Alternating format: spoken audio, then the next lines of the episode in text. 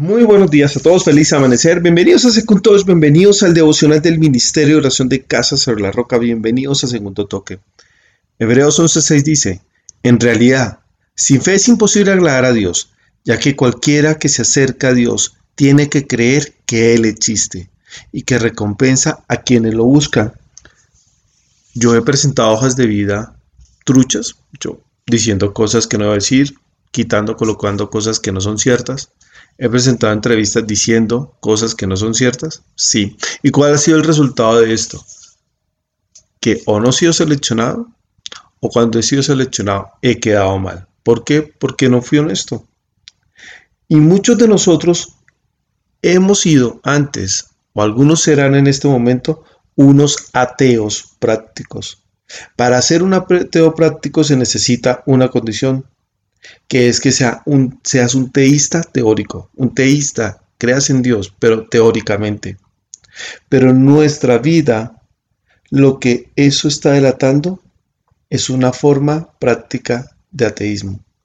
Nuestro día a día está demostrando no que creemos un Dios, sino que somos unos ateos prácticos, ya que en la medida que no vivimos con, con el fin de agradar a Dios, esto está mostrando que somos ateos prácticos.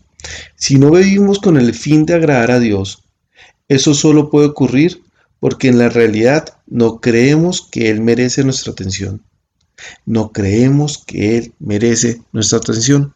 En Lucas 12:34 dice, pues donde tengan ustedes su tesoro, allí también su corazón. ¿Quieres saber dónde está tu corazón? Mira dónde está tu tesoro. ¿Inviertes tu atención o pones tu atención en el reino de Dios o en construir el reino de Dios o en construir tu reino propio? La persona que vive por fe vive para agradar a Dios, no a los hombres. Y en el versículo 11 de Hebreos, perdón, el versículo 6 de Hebreos 11 está hablando de Enoch. Ese es el personaje que está hablando. Cuando dice que no es imposible agradar a Dios sin fe, está hablando de Enoch. Enoch fue apartado porque en su vida había una, ardiente pasión por agradar a Dios. Eso es lo que hace una persona de fe. Busca agradar a Dios. Te pregunto el día de hoy, ¿tus actos, tus palabras son de un ateo práctico? ¿O eres un teísta, aquel que cree en Dios? Y como hablábamos ayer, no solamente es creer, sino creerle a Él. ¡Pum! ¡Bomba! Mírate al espejo. ¿Eres un ateo práctico o eres un teísta práctico? ¿Y cómo sabes eso? Fácil. Mira tus actos. Mira en los momentos que estás en problemas, en los momentos que estás en dificultad, en esta pandemia, ¿dónde está tu fe? ¿Dónde está tu fe? ¿Dónde está? ¿O cómo estás cuando tratas a tu familia? Cómo tratas a tus empleados si tienes una empresa, cómo tratas a tus pares, cómo tratas a tus hijos. Mira en la declaración de impuestos que acabas de hacer de la declaración de renta o la que tienes que hacer.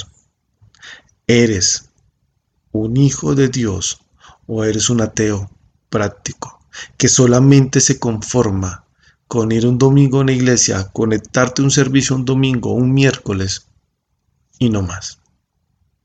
Dios se cansa de la persona religiosa. La persona religiosa es un ateo práctico. Señor, damos gracias en este día por lo que tú has hecho, Señor, por lo que tú estás haciendo, Padre. No permitas que en mi vida, en Enrique Rodríguez, Santo Dios, exista un ateo práctico, Señor. No, Dios. Sí, lo he sido, Dios. Lo reconozco, lo he sido, pero no lo quiero ser más. Quiero, Padre bendito, ser un teísta, un hijo de Dios, no solamente de palabra, sino de hecho. Señor, no quiero ser un ateo, un ateo de día a día, un ateo de puertas para adentro de mi casa. No, Señor. Yo quiero ser un hijo de Dios, tanto en una iglesia, en la calle, en mi casa, en mi trabajo, en mi estudio. Yo quiero ser un hijo de Dios, el cual, Señor, lucha por buscar agradarte a ti. Esa es la persona de fe, el que busca agradarte a ti. En el nombre de Jesús, amén y amén. Dios los bendiga. Chao, nos vemos mañana sábado. Chao.